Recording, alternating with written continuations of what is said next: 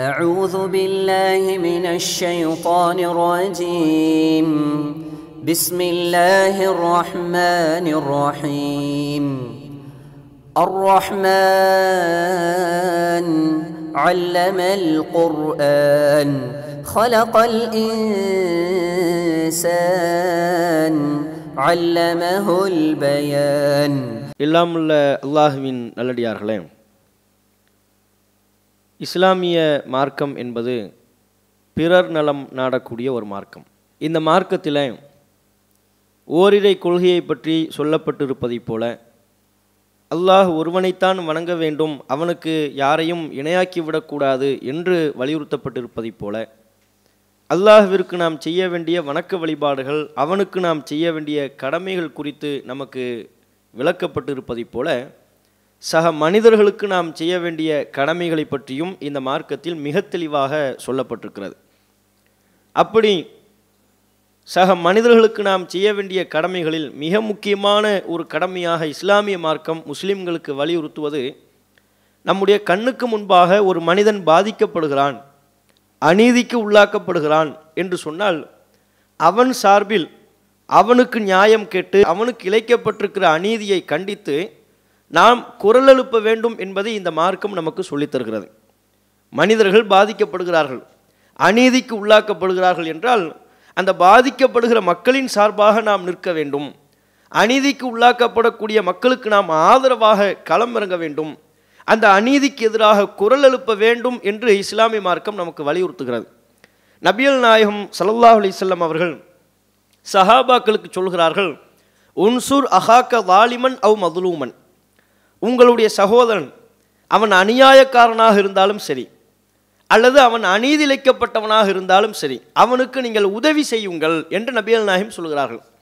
சஹாபா பெருமக்கள் கேட்கிறார்கள் அல்லாஹவின் தூதரே அநீதி இழைக்கப்பட்டவர்களுக்கு ஒரு பாதிப்பு உண்டானவர்களுக்கு உதவி செய்ய வேண்டும் என்று சொல்கிறீர்கள். அதற்கு நாங்கள் உதவி செய்வோம். அநியாயக்காரனுக்கும் உதவி செய்ய வேண்டும் என்கிறீர்களே. எப்படி நாங்கள் அநியாயக்காரர்களுக்கு நாங்கள் எப்படி உதவி செய்வோம் என்று சஹாபா பெருமக்கள் கேட்கிறார்கள். அப்போது நபியல் நாயிம் சுல்லா அலிஸ்லாம் அவர்கள் சொல்கிறார்கள் ஆம் நீங்கள் அநியாயக்காரனுக்கும் உதவி செய்ய வேண்டும். எப்படி தெரியுமா? தஹுது ஃபௌக்க எதையும் அவனுடைய இரு கரங்களையும் பற்றி பிடித்து அவனை அநீதியை ஏற்படுத்தாத விதத்தில் தடுங்கள். உன் கையை பற்றி பிடிங்க.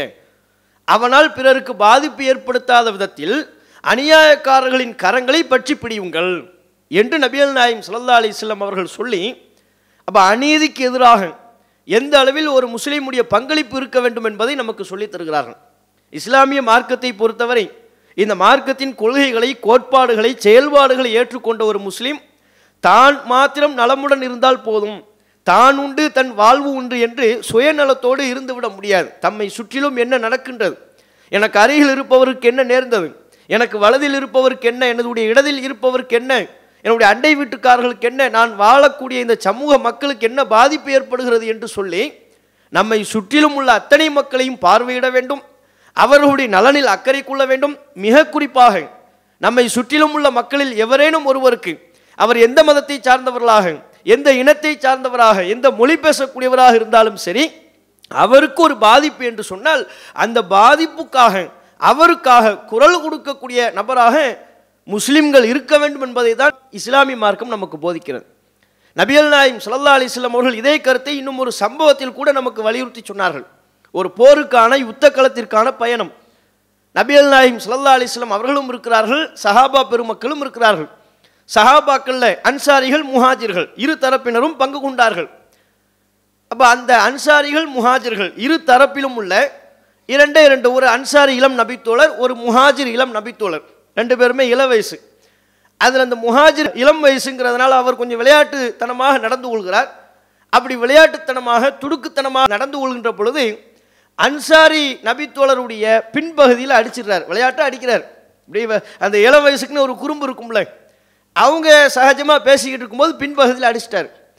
அன்சாரி நபித்தோழர் என்ன நினைச்சாருன்னு தெரியல என்ன இப்படி நம்மளை இப்படி பண்ணிவிட்டாரு நமக்கு இப்படி ஒரு பாதிப்பை உண்டாக்கி விட்டார்?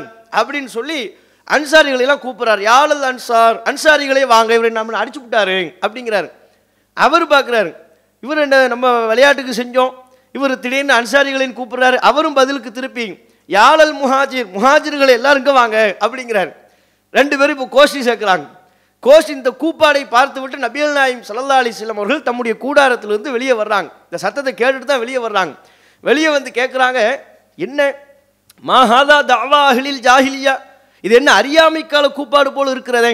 அன்சாரிகளை வாங்க முஹாஜிர்களை வாங்கன்னா இனமாச்சாரிய கூப்பாடு இருக்கிறதே. இனத்தின் பெயரை சொல்லி அந்த இன ஒரு ஒரு ஒரு பாதிப்பு என்று சொன்னால் அந்த பாதிப்பின் பெயரை சொல்லி கூப்பிடலாம். இனத்தின் பெயரை சொல்லி அன்சாரிகள் அங்கே வாங்க முஹாஜிர்கள் அங்கே வாங்கன்னு சொன்னால் இது அறியாமைக்கால கூப்பாடு. இந்த வேலையெல்லாம் வச்சுக்காதீங்க என்ன பிரச்சனைன்னு கேட்குறாங்க நபி அந்த சஹாபாக்கள் சொல்கிறாங்க ஒன்றும் இல்லை அல்லாஹின் தூதரே இந்த மாதிரி ரெண்டு பேருக்கு மத்தியில் சண்டை பிரச்சனை அவங்க தான் இப்படி கூப்பிட்டாங்க. அப்புறம் சுல்லா சொல்கிறாங்க அப்படியா?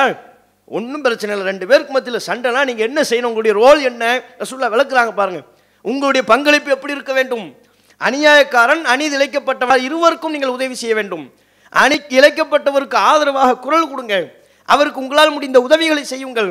எவன் அநீதி இழைக்கிறாரோ யார் தவறு செய்யக்கூடியவர்களாக இருக்கிறார்களோ அவரை தவறை செய்ய முடியாத அளவிற்கு அவரை தடுத்து நிறுத்துங்கள். இதுதான் நீங்கள் செய்ய வேண்டுமே ஒழிய இனமாச்சாரிய கூப்பாட்டை போல அன்சாரிகள்லாம் வாங்க முஹாஜிர்கள்லாம் வாங்க இந்த வேலை வச்சுக்காதீங்க. தப்பு யார் பண்ணுறானோ அவனை கண்டிங்க. யார் கை நீளுதோ அவன் கையை தடுங்க. யார் பாதிக்கப்பட்டிருக்கிறாரோ அவர் சார்பாக நீங்கள் குரல் எழுப்புங்க. இதுதான் இஸ்லாம் இதுதான் போதனை என்று நபிகள் நாயம் சல்லா அலிஸ்லாம் அவர்கள் சொல்லக்கூடிய செய்தியை முஸ்லீமில் பதிவு செய்யப்பட்டிருக்கிற ஆதாரப்பூர்வமான செய்தியாக பார்க்கிறோம்.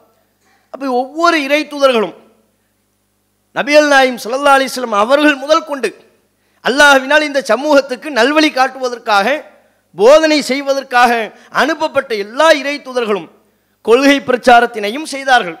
அல்லாஹ் ஒருவனைத்தான் வணங்க வேண்டும்.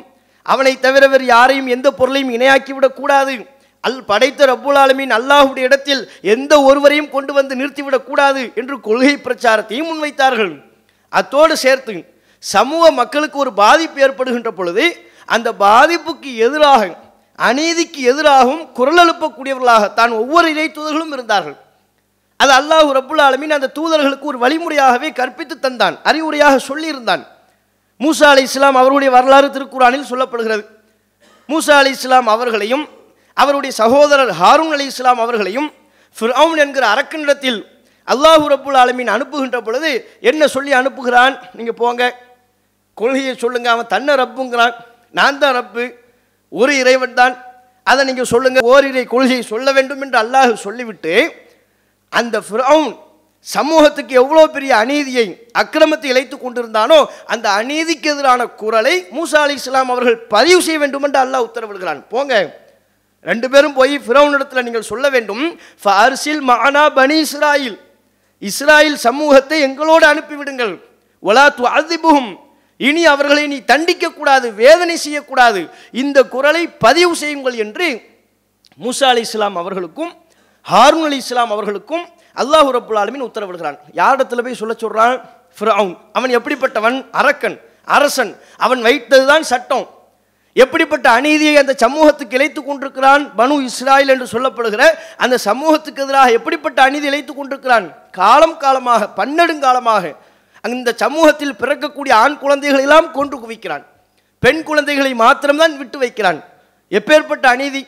எந்த வரலாற்றிலையும். இஸ்லாமிய வரலாற்றிலும் சரி உலக வரலாற்றிலும் சரி பனு இஸ்ராயில் என்கிற அந்த சமூகம் ஃபிரௌன் என்கிற அரக்கனால் எப்படிப்பட்ட கொடுமைகளை அநீதிகளை சந்தித்ததோ அது போன்ற அநீதியை கொடுமையை உலக வரலாற்றில் ஏன் இஸ்லாமிய வரலாற்றில் எந்த சமூகமும் சந்தித்ததில்லை. அந்த அளவிற்கு கொடுமை. பிறக்கிற ஆண் பிள்ளைகளெல்லாம் கொன்று குவிப்பது. இந்த அநீதிக்கு எதிராக அரக்கனிடத்தில் அல்லாஹு ரபுல் அலமின் மூசா அலி இஸ்லாம் அவர்களை சொல்லி அனுப்பி வைத்து பிரச்சாரம் செய்ய சொல்கிறான். இஸ்ராயில் சமூகத்து மேலே கை வைக்காத. எங்ககிட்ட ஒப்படை. அந்த சமூக மக்களை நாங்கள் பார்த்துக் கொள்கிறோம். இனி அவர்களை வேதனை செய்யக்கூடிய வேலை நீ ஈடுபடக்கூடாது என்று சொல்லி அநீதிக்கு எதிராக குரல் எழுப்பக்கூடிய ஒரு பணியை மூசா அலி இஸ்லாம் என்கிற ஒரு இறை தூதரின் மூலமாக செய்ய சொல்கிறான் என்பதை நீங்கள் பார்க்கலாம்.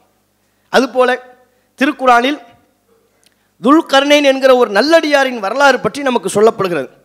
அந்த வரலாற்றை நீங்கள் பார்த்தால் இந்த துல்கர்ணைன் என்கிற அந்த நல்லடியார் ஒரு பயணம் போகிறார் பயணம் போகும்போது ரெண்டு மலைக்கு மத்தியில் ஒரு சமூகத்தை பார்க்கிறார். ஒரு கிராம மக்கள் மலைவாழ் மக்கள் போல. அவங்கள பார்த்தோன்னே அவங்க அப்படியே அழுதுகிட்டு துல்கர்ணைன் என்கிற அந்த நல்லடியார் இடத்துல தன்னுடைய கோரிக்கையாக சொல்கிறாங்க இன்னைய அஜூஜோ அஜூஜ் முஃப்சிதூன ஃபில் அர் யாஜூஜ் மாஜூஜ்னு ஒரு கும்பல் இருக்குது. ரொம்ப குழப்பம் பண்ணுறாங்க எங்களுக்கு பல அநீதியை தொல்லைகளை அவர்கள் செய்கிறார்கள். தயவு செஞ்சு நீங்கள் அவர்கள் எங்களுக்கு எந்த விதமான அநீதியும் பாதிப்பும் ஏற்படுத்தாத விதத்தில் அவங்களுக்கு எங்களுக்கும் ஒரு தடுப்பை நீங்கள் ஏற்படுத்துங்க அப்படின்னு கேட்குறாங்க யாரிடத்துல? துல்கர்ணேன் என்பவரிடத்தில். அந்த மலைவாழ் மக்கள் கிராம மக்கள் ரெண்டு மலைக்கு மத்தியில் இருக்கக்கூடிய அந்த மக்கள் சொல்கிறாங்க ஃபஹல் நஜ் அலுவலக்க ஹர்ஜன். நாங்கள் வேணால் உங்களுக்கு காசு பணம் தர்றோம். அலா அன் தஜால பைனனா ஓ பைனஹும் சத்தா. அவர்களுக்கும் எங்களுக்கும் மத்தியில் ஒரு தடுப்பை நீங்கள் தடுப்பு சுவரை ஏற்படுத்திருங்க. ரொம்ப அட்டூழியம் பண்ணுறாங்க ரொம்ப அக்கிரமம் பண்ணுறாங்க தாங்க முடியலை எங்களால். ஒரு தடுப்பு சுவரை ஏற்படுத்துங்க. நாங்கள் வேணாலும் காசு பணம் தர்றோம் அப்படின்னு இவரிடத்துல சொல்கிறாங்க இவர்கிட்ட ஒரு வலிமையை பார்க்கிறார்கள். அந்த வலிமையை பார்த்ததற்கு பிறகு தான் இப்படி ஒரு கோரிக்கையை முன் வைக்கிறாங்க. அப்போ அவங்க சொல்கிறாங்க துல்கரின் அவங்க சொல்கிறாங்க அவங்க பயணமாக தானே போகிறாங்க போகிற வழியில் தானே இந்த சமூகத்தை பார்க்குறாங்க. நமக்கு என்னன்னு இருந்தாங்க எனக்கு என்ன வேண்டாதவள் எதுக்கு ஏண்ட வந்து சொல்லிக்கிட்டு இருக்கிறிய? உங்கள் வழி நீங்கள் பாருங்கள். நீங்களே கட்டிக்கங்க அது எதுக்கு ஏண்ட சொல்லிகிட்டு இருக்கிறிய? நான் டூரில் வந்தேன்னா சுற்றி பார்க்க வந்தேன் அங்கே போகிறேன் இங்கே போகிறேன்னு சொல்லியிருக்கலாமா இல்லையா? ஆனால் அவர்கள் சொன்னார்கள் மா மக்கன்னி ஃபீஹி ரப்பி ஹைருன். உங்கள் கூலியில் எனக்கு எதுவுமே வேண்டாம். எனது ரப் என்னுடைய இறைவன் எனக்கு எதை தந்திருக்கிறானோ அதுவே எனக்கு சிறந்தது. எல்லாம் எனக்கு நல்ல கூலியை தந்திருக்கிறான். சிறப்பான கூலியை தந்திருக்கிறான். ஃபஐனூனி பி குவத்தின். உங்களால் முடிந்த உடல் உழைப்பை மட்டும் நீங்கள் செய்யுங்க. அஜால் பைனக்கும் பைனகும் ரதுமா. அவங்களுக்கு உங்களுக்கு மத்தியில் ஒரு தடுப்பு சுவரை நான் கட்டித்தரேன் அப்படின்னு சொல்கிறாங்க பாதிப்பாக இருக்கா? பிரச்சனையில் பயப்படாதீங்க. கவலைப்படாதீங்க. அவங்க உங்களை தொந்தரவு பண்ணாத விதத்தில் நம்ம ஒரு தடுப்பு சுவரை நான் எழுப்பி தரேன். நான் கட்டிடுறேன். அல்லாஹ் ரப்புல் அலமின் அவர்களுக்கு அப்படிப்பட்ட ஒரு உடல் வலிமையை கொடுத்துருந்தான் நீங்கள் ஆள் மட்டும் கொஞ்சம் ஹெல்ப் பண்ணிக்கங்க. உங்கள் உங்களால் முடிஞ்சால் சின்ன சின்ன உதவிகளை மட்டும் செய்யுங்கள் அப்படின்னு சொல்லி செய்தார்கள். சொல்லும்போது சொல்லவும் செஞ்சாங்க. இது ரொம்ப காலத்துக்குலாம் இருக்காது. அல்லாஹ் நாடிய அளவுக்கு தான் இந்த தடுப்புச் சுவர் நிற்கும். அல்லாஹ் ஒரு குறிப்பிட்ட வாக்குறுதி நிறைவேறுகின்ற பொழுது தடுப்புச் சுவர் தூள் தூளாகவும் அந்த சமூகம் வருவார்கள். அப்போ தான் குழப்பத்தை உண்டாக்குவாங்க. அது மறுமை நாளை நெருக்கமாக மாறிடும். இதில் நம்ம கவனிக்க வேண்டிய அம்சம் துல்கர்ணின் என்கிற ஒரு நல்லடியாரின் வரலாற்றை அல்லாஹ் திருக்குறானில் பதிவு செய்கிறான். அவங்களுடைய வரலாற்றிலிருந்து நமக்கு அல்லாஹ் சொல்லித் தரக்கூடிய பாடமும் என்ன? நம்மளை சுற்றி நம்ம ஒரு பாதையில் போகும்போது கூட அடுத்தவங்களுக்கு ஒரு பாதிப்பாக அநீதியாக கண்டும் காணாமல் போய்விடக்கூடாது. நமக்கென்ன என்று இருந்து விடக்கூடாது. அப்படி ஒரு முஸ்லீம் நடந்து கொள்ள மாட்டான். தன்னுடைய கண்ணுக்கு முன்பாக ஒரு அநீதி இழைக்கப்படுகின்ற பொழுது அந்த அநீதிக்கு எதிராக ஆர்ப்பரிப்பவனாக ஒரு முஸ்லீம் இருப்பான். குரலற்றவர்களின் குரலை ஒழிப்பவனாக பிரதிபலிப்பவனாக ஒரு முஸ்லீம் இருப்பான். அப்படித்தான் இஸ்லாமிய மார்க்கம் நம்மை உருவாக்குகின்றது வார்த்தெடுக்கின்றது. அப்படித்தான் இஸ்லாமிய மார்க்கம் நமக்கு போதிக்கிறது. இன்னைக்கு உலகத்தில் நாம் வாழக்கூடிய இந்த காலகட்டத்தில் நம்மை சுற்றிலும் ஏராளமான அநீதிகள் ஒவ்வொரு மட்டத்திலையும். முதலாளி தொழிலாளிக்கு அநீதி இழைக்கிறார். ஒரு வியாபாரி வாடிக்கையாளர்களை ஏமாத்துறாரு அநீதி இழைக்கிறார். பெரும் முதலாளிகள் சிறிய வியாபாரிகளை நசுக்கிறாங்க அநீதி இழைக்கிறாங்க. ஆட்சியாளர்களால் அதிகாரம் மிக்கவர்களால் குடிமக்களுக்கு அநீதி உள்ளாக்கப்படுகிறது. குடிமக்களுக்கு பல்வேறு விதமான இடையூறுகள் ஏற்படுத்தப்படுகிறது. இதெல்லாம் நம்ம ஒரு பார்த்துக்கிட்டு நமக்கு என்னன்னு ஒரு முஸ்லீம் இருக்க முடியுமா? இஸ்லாத்தை வாழ்க்கை நிதியாக ஏற்றுக்கொள்ளாத மக்கள் வேண்டுமானால் அப்படி இருந்து விடலாம். ஆனால் இஸ்லாத்தை வாழ்க்கை நிதியாக ஏற்றுக்கொண்ட ஒரு முஸ்லீம் நம்ம நம்ம வாழ்க்கை ஒழுங்காக போதில்லை. ஊப்பியில் தானே பிரச்சனை நமக்கு இல்லைல்ல? டெல்லியில் தானே பஞ்சாயத்து நமக்கு இல்லைல்ல? பக்கத்து வீடு தானே பத்திக்கிட்டு எரியுது நம்ம வீட்டில் தீ வரலல்ல? இப்படின்னு ஒரு முஸ்லீம் இருக்கக்கூடாது. எந்த பாதிப்பு எப்படிப்பட்ட ஒரு அநீதி ஏற்பட்டாலும் சரி அந்த அநீதிக்கு எதிராக குரல் கொடுப்பவர்களாக ஒரு முஸ்லீம் இருக்கணும். அப்படி நம்ம குரல் கொடுக்கலன்னு வைங்க. என்ன அநீதி நடந்தாலும் கண்ணை பொத்திக்கிட்டு நிற்கிறோம் அதை பற்றி இந்த விதமான ஒரு கண்டனத்தையும் பதிவு செய்யாமல் இருக்கிறோம். நம்முடைய சக்திக்குட்பட்டு என்ன செய்ய முடியுமோ அப்படிப்பட்ட எந்த ஒன்றையும் நாம் செய்யவில்லை என்று சொன்னால் அந்த அநீதிக்கு நம்ம சாட்சியாளர்களாக போயிடுவோம் அந்த அநீதிக்கு நாம் உடந்தையானவர்களாக மாறிவிடுவோம். அது மாத்திரமல்ல மறுமை நாளில் ஒரு மிகப்பெரிய இழப்பு. எப்படிப்பட்ட இழப்பு? ஹவுதுல் கௌசர் என்கிற நீர் தடாகம் இருக்கிறதே. அந்த தடாகத்திலிருந்து நீரை அருந்தக்கூடியவர்கள் தானே பாக்கியவான்கள் மறுமை நாளில்? எப்படிப்பட்ட ஒரு தாகம் எப்படிப்பட்ட வெயில் அந்த ஹவுதுல் கௌசர் என்கிற நபியல் நாயும் சல்லா அலிஸ்லாம் அவர்களுக்கு வழங்கப்படக்கூடிய நீர் தடாகத்தில் நீர் அருந்துவதற்குரிய வாய்ப்பை பாக்கியத்தை இழந்து விடுவார்கள். யாரு? யார் யாரெல்லாம் அநீதியை பார்த்துவிட்டும் கண்டும் காணாமல் இருக்கிறார்களோ தம்மை சுற்றிலும் நடக்கக்கூடிய அநீதிகளை பற்றியெல்லாம் எந்த விதமான கருத்தும் சொல்லாமல் இருக்கிறார்களோ அவர்கள் முஸ்லீம்களாக இருக்கின்ற பொழுது நபியல் நாயத்தை நம்பியவர்களாக இருக்கின்ற பொழுது அவர்களுக்கு இப்படிப்பட்ட ஒரு பாதிப்பு ஏற்படுதுங்கிறாங்க. ரசூசல்லா அலிஸ்லாம் அவங்க சொல்கிறாங்க அகமதில் பதிவு செய்யப்பட்டிருக்கிற செய்தி. என்ன சொல்கிறாங்கன்னா எனக்கு அப்புறம் சில ஆட்சியாளர்கள்லாம் வருவாங்க. நல்லவங்களா இருக்க மாட்டாங்க. அநியாயம் பண்ணுவாங்க. அக்கிரமம் பண்ணுவாங்க. பொய் பேசுவாங்க. ஆட்சியாளர்கள் தான் அப்படி இருக்கிறார்கள் என்று பார்த்தால் நபியல் நாயகம் சொல்கிறார்கள் ஃபமன் தஹல் அலைஹிம் ஃப சத்தகஹும் பி கிதிபிஹிம் வ ஆனஹும் அலா துல்மிஹும் ஃபலைச மின்னி வளஸ்து மின்ஹும் அந்த ஆட்சியாளர்களுக்கு ஒத்து ஊதக்கூடிய விதத்தில் அவர்களோடு அவர்களோட தொடர்பாகி அவங்க பேசக்கூடிய பொய்களை எல்லாம் யார் உண்மை என்று சொல்கிறார்களோ அந்த பொய்களை எல்லாம் உண்மைப்படுத்துகிறாங்களோ அவர்களுடைய அநீதிக்கு ஒத்துழைத்து உதவி புரிகிறார்களோ அவர்களுக்கும் எனக்கும் எந்த விதமான சம்பந்தமும் இல்லை. நான் அவர்களை சார்ந்தவன் அல்ல அவர்கள் என்னை சார்ந்தவர்கள் அல்ல. எப்படிப்பட்ட ஒரு எச்சரிக்கை? அடுத்து நபியல் நாயும் சல்லா அலிஸ்லாம் அவர்கள் அதோட சேர்த்து சொல்கிறாங்க வலைசபி வாரிதின் அலையல் ஹவுத். மறுமை நாளில் ஹவுத் என்கிற ஹவுதுல் கௌசர் என்கிற நீர் தடாகத்திற்கு அவர்கள் வரவும் மாட்டார்கள் தடுக்கப்பட்டுருவாங்க. அடுத்து நபியல் நாயம் சொல்கிறார்கள் இன்னும் சில மக்கள் அந்த ஆட்சியாளர்களின் குடியில் இருக்கக்கூடிய அந்த ஆட்சியின் கீழ் இருக்கக்கூடிய மக்களில் ஆட்சியாளர்கள் செய்யக்கூடிய அநீதியை அவர்கள் பேசக்கூடிய பொய்களை பொய் என்று அம்பலப்படுத்துகிறார்களோ. நபியல் நாயும் சல்லா அலிஸ்லம் சொல்றாங்க ஒமல்லம் யூ சத்திக்குஹும் பிக்கிதைபியும் ஆட்சியாளர்களின் பொய்களை எல்லாம் யார் உண்மைப்படுத்தாதவர்களாக இருக்கிறார்களோ அதெல்லாம் பொய் தான் என்று அம்பலப்படுத்துகிறார்களோ வளம் யு ஐனுகும் அலா துல்மிகும் ஆட்சியாளர்கள் குடிமக்களுக்கு செய்யக்கூடிய அநீதிகளுக்கு யார் துணை போகாமல் இருக்கிறார்களோ இதெல்லாம் அநீதி என்று யார் சுட்டி காட்டுகிறார்களோ ஃபஹுவ மின்னி வான மின்ஹு. அவர் என்னை சார்ந்தவர் நான் அவரை சார்ந்தவன். ஓஹுவ வாரிதுன் அலையல் ஹவுத். அவர்தான் மறுமை நாளில் ஹவுதுல் கவுசர் என்கிற நீர் தடாகத்திற்கு வருவார். அவருக்காக நான் எதிர்பார்த்துக்கிட்டு இருப்பேன். அவர் வந்தால் தடுப்பதற்கு நான் அனுமதிக்க மாட்டேன். அவர் வந்து அவரை விட்டுருங்கன்னு நபியல் நாயம் சொல்லல்லா அலி இஸ்லாம் அவரை விட்டுருங்க அவர் நம்மால் உள்ளே அனுப்புங்கன்றுவாங்க. எப்படிப்பட்ட ஒரு வாய்ப்பும். அப்போ இந்த ஹவுதுல் கவுசர் என்கிற நீர் தடாகத்தில் நீர் அருந்துவதற்குரிய வாய்ப்பு யாருக்கு வழங்கப்படுகிறது? யாருக்கு? அது சின்னதோ பெருசோ? அநீதி இழைக்கப்படுதா? இது அநீதி. இப்படி செய்யாதப்பா. இது முறை இல்லை. இது தவறு. என்று அந்த அநீதிக்கு எதிராக தம்முடைய குரலை யார் பதிவு செய்கிறார்களோ அவர்களுக்கு மறுமை நாளில் ஹவுதுல் கௌசர் என்கிற நீர் தடாகத்தில் நீர் அருந்துவதற்குரிய வாய்ப்பு வழங்கப்படுகிறது. எவ்வளோ பெரிய சிறப்பு.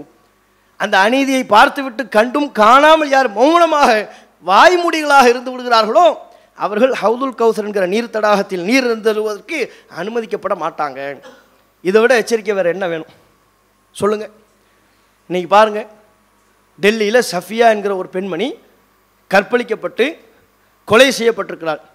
இப்படிப்பட்ட ஒரு கற்பழிப்பு இப்படிப்பட்ட ஒரு கலை கொலை சம்பவம் இந்திய நாட்டில் இப்படியான ஒரு கற்பழிப்பு சம்பவம் நடக்கவே இல்லை. அவ்வளவு அதிக உச்சமான ஒரு கற்பழிப்பு சம்பவம். ஏன்? இருபத்தோரு வயசு இளம் பெண்மணி ஒரு போலீஸில் டிஃபென்ஸில் ஒர்க் பண்ணக்கூடிய வேலை பார்க்கக்கூடிய ஒரு பெண்மணி ஒரு கும்பல் பணியில் இருக்கும்போதே கடத்திக்கிட்டு போகுது. கற்பழிக்கிறாங்க. நாலு பேர் சேர்ந்து கூட்டு பாலியல் செஞ்சுருக்கிறாங்க. மார்பகங்களை வெட்டியிருக்கிறாங்க. பிறப்பு உறுப்பை அவங்களுடைய மறை உறுப்பை செதைச்சிருக்கிறாங்க. கத்தி விடக்கூடாது என்பதற்காக வேண்டி கத்தியை கத்தியை வந்து தொண்டைக்குள்ளே விட்டு குரல் வழி அறுத்துருக்குறாங்க. ஃபஸ்ட் அவங்க செஞ்சது என்ன? கத்தியை தொண்டைக்குள்ளே விட்டு சத்தம் போட்டக்கூடாதுங்கிறதுக்காக வேண்டி குரல் வழி அறுத்துட்டாங்க. கை கை ஆட்டக்கூடாதுன்னு சொல்லி கைக்குள்ளே கத்தியை விட்டு வெளியே வெளிப்புறமாக எடுத்துருக்குறாங்க. இவை அனைத்தையும் சபியாவினுடைய உடன் பிறந்த சகோதரன் சொல்கிறான் எவ்வளோ பெரிய அவலம். அவங்க தாயினால் பார்க்க உடம்ப பார்க்க முடியல. அவ்வளோ அழகாக இருந்த அந்த இளம் பெண்மணியை இப்படி என்னுடைய மகளை இவ்வளவு சிதைத்து விட்டார்கள் என்று தாயினால் அந்த முகத்தை பார்க்க முடியலை. அந்த அளவுக்கு சிதைத்து விட்டிருக்கிறார்கள். ஐம்பதுக்கும் மேற்பட்ட கத்தி குத்து ஐம்பதுக்கும் மேற்பட்ட இடங்களில் வெட்டு. இப்படி ஒரு கற்பழிப்பு சம்பவம் இந்திய நாட்டில் நடந்துச்சா?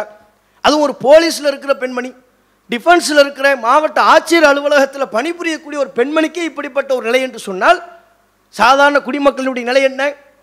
சரி இப்படி ஒரு சம்பவம் நடக்குதுல்ல இதை ஒரு பத்தில் ஒன்று பதினொன்றுன்னு சொல்லி கடந்து போக முடியுமா? ஏன்? சபியாவுக்கு இப்படிப்பட்ட ஒரு ஒரு பாதிப்பு ஒரு அநீதி இழைக்கப்படுகின்ற பொழுது இதை எதிர்த்து இந்த அநீதிக்கு எதிராக யாருமே அதிகார மட்டத்தில் இருக்கக்கூடிய ஆட்சியாளர்களில் எவரும் இதுக்கு எதிராக கருத்து சொல்லலை. உன் அலுவலகத்தில் தானப்பா அந்த பொம்பளை வேலை பார்க்குறான் கலெக்டர் ஆஃபீஸில் இப்படி ஒரு சம்பவம் நடக்கும்போது அந்த பெண்மணியின் குடும்பத்தாரை போய் பார்த்துருக்க வேண்டாமா? அவன் தகப்பனை போய் நீ பார்த்துருக்க வேண்டாமா? அவன் தாயை போய் நீ பார்த்துருக்க வேண்டாமா? டெல்லியில் உள்ள காவல்துறையில் உள்ள உயர் அதிகாரிகள் யார்? அந்த பெண்மணியினுடைய குடும்பத்தை போய் பார்த்தீங்க. ஒரு பய போய் பார்க்கல. குடும்பத்தாரை போய் பார்க்கல. கலெக்டர் நீ போயிருக்க வேண்டாம். ஓ எல்லை தானப்பா உன் பகுதி தானப்பா. கலெக்டர் போகலை. டெல்லி முதல்வர்னு மார்த்தட்டிக்கிறானே அரவிந்த் கெஜ்ரிவால். அவன் போனானா? போகலை. காவல்துறை என்னுடைய கட்டுப்பாட்டில் தான் என்று மார்த்தட்டி கொள்ளக்கூடிய உள்துறை அமைச்சர் போனாரா? போகலை. அப்போ பாருங்கள் எப்படி இவ்வளோ பெரிய ஒரு அநீதி நடக்குது. டெல்லியில் டெல்லி என்பது சாதாரண ஒரு குக்கிராமம் கிடையாது. குக்கிராமத்தில் ஒரு பெண்ணுக்கு பாதிப்பு ஏற்பட்டாலும் அதற்கும் நாம் குரல் எழுப்ப வேண்டும். டெல்லி என்பது இந்திய நாட்டின் தலைநகரம். தலைநகர் டெல்லியில் இப்படி ஒரு சம்பவம் நடக்குது. எவனுமே கருத்து சொல்லலை. யாருமே போய் பார்க்கல. ஒரு ப்ரெஸ் மீட் இல்லை. குற்றவாளிகள் யார் என்பதை பார்த்து கண்டுபிடித்து தண்டிப்போம்னு ஒரு ஆறுதலாக ஒரு வார்த்தை ஒரு நாலு வார்த்தை இல்லை. ஆவுனா நீ ட்விட்டரில் கருத்து போடுறீங்களப்பா மோடி. எல்லாத்துக்கும் கருத்து போட்டுருவார். ஒரு நடிகை வந்து கீழே விழுந்துட்டானா அதுக்கும் வருத்தம் தெரிவி ஒரு கருத்து ட்விட்டரில் நாலு வரி தட்டி விட்டுருவார். ஒரு பிரபலியமான நடிகரின் புதிய படம் வெளியாகிறது என்றால் அதற்கு வாழ்த்து தெரிவித்து ட்விட்டரில் கருத்து. எதற்கெடுத்தாலும் ட்விட்டரில் கருத்து சொல்லக்கூடிய இவர்கள் சபிய விவகாரத்துக்கு கருத்து சொன்னாங்களா? ஒரு கருத்து இல்லைங்க. தமிழ்நாட்டில் இல்லை. திருமாவளவன் போன்ற ஒரு சில அரசியல் கட்சி தலைவர்களை தவிர வேறு எவரும் இந்த சம்பவத்தை பற்றி கண்டுகொள்ளவே இல்லை அலட்டிக்கொள்ளவே இல்லை. ஆட்சியாளர்கள் அதிகார வர்க்கமே இப்படி இருந்தால் மீடியாக்கள் ஊடகங்கள் எப்படி இருக்கும் ஊடகங்களும் இதை பற்றி பேச்சு இல்லை இது அநீதியாக இல்லையா தான் கேட்கும். இதே ரெண்டாயிரத்தி பன்னெண்டில் நிருபயா என்கிற பெண்மணி டெல்லியில் கற்பழிக்கப்பட்ட போது ஒட்டுமொத்த இந்திய தேசமே கொந்தளித்ததே. இந்தியாவெங்கிலும் போராட்டம். பாலியல் குற்றவாளிகளுக்கு கடும் தண்டனை வேண்டும் என்கிற குரல். அது சரிதான் அது. எந்த பெண் கற்பழிக்கப்பட்டாலும் எந்த பெண் கொல்லப்பட்டாலும் குற்றவாளிகளுக்கு தைரியத்தை ஏற்படுத்தாத விதத்தில் தண்டனை கடுமையாக்கப்பட வேண்டும் என்று குரல் எழுப்புவது சரி. ரெண்டாயிரத்தி பன்னெண்டில் நிருபயா கற்பழிக்கப்பட்ட போது ஒட்டுமொத்த தேசமே அலறியது. இப்போ இந்த நவீன காலத்தில் போலீஸில் இருந்த ஒரு பெண்மணிக்கு பணியில் இருந்த பொழுது அவளை கடத்தி கொடூரமான முறையில் கற்பழித்து கொண்டிருக்கிறார்களே இதற்கு இந்த தேசத்தில் ஒரு குரல் கூட கேட்கவில்லையே. இது அநீதியா இல்லையா? இந்த அநீதிக்கு எதிராக நம்ம கருத்து சொல்ல வேண்டாமா?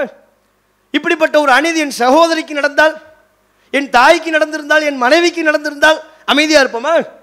எவ்வளவு ஆத்திரம் வரும். என் பொண்டாட்டி என் மனைவி இப்படி செய்து விட்டானே என் சகோதரி இப்படி செய்து விட்டானே ஒருத்தரும் இது குறித்து நியாயம் கேட்கவில்லையே. அதனால தான் சொல்கிறோம் நம்மை சுற்றிலும் நடக்கக்கூடிய எந்த ஒரு அநீதியாக இருந்தாலும் சரி அந்த அநீதிக்கு எதிராக நம்மால் என்ற ஒரு பங்களிப்பை நம்ம செஞ்சிடணும். அமைதியாக இருந்துட்டோம் நீங்க அந்த அநீதிக்கு நம்ம சாட்சியாக போயிடுவோம் நபியல் நாயம் சல்லா அலிஸ்லாம் அவங்க இடத்துல பஷீர் என்கிற சஹாபி வருகிறார். வந்து கேட்குறாங்க அல்லாஹின் தூதரை தம் மகன் நோமானை அழைத்து வருகிறார்கள்.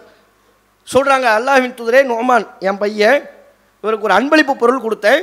அவங்க அம்மா ஏற்றுக்க மாட்டேங்கிறாங்க. அவங்க தாயார் சொல்லிட்டாங்க என் பிள்ளைக்கு நீங்கள் கொடுத்த இந்த அன்பளிப்புக்கு ரசுல்லாவை சாட்சியாக்குனா தான் நான் ஏற்றுக்குவேன்னு சொல்லிட்டாங்க. அதுக்கு தான் கையோடு உங்ககிட்ட நான் கூட்டு வந்திருக்கிறேன். நீங்கள் சாட்சியாக இருங்கங்கிறாங்க. அப்போ ரசுல்லா சொல்கிறாங்க அப்படியாப்பா சரிப்பா. இது மாதிரி எல்லாத்துக்கும் கொடுத்துட்டீங்களா விசாரிப்பாங்கல்ல விசாரிக்கிறாங்க. இதே மாதிரி எல்லா பிள்ளைக்கும் கொடுத்துட்டீங்களா இல்லை எல்லா பிள்ளைக்கும் கொடுக்கல. நோமானுக்கு மட்டும் தான் கொடுத்துருக்குறேன். இது நம்மகிட்டயுமே அந்த நோய் இருக்கும். பல பிள்ளைங்க இருப்பு சம வயதுடைய பல பிள்ளைங்க இருப்பாங்க. ஒரு பிள்ளைக்கு மட்டும் அள்ளி கொடுக்குறது. இன்னொரு பிள்ளையை எட்டி மிதிக்கிறது. இப்படி இல்லை அவர் ரசுல்லா கேட்கும்போது எல்லாத்துக்கும் கொடுக்கல நோமானுக்கு மட்டும் தான் கொடுத்துருக்குறேன்.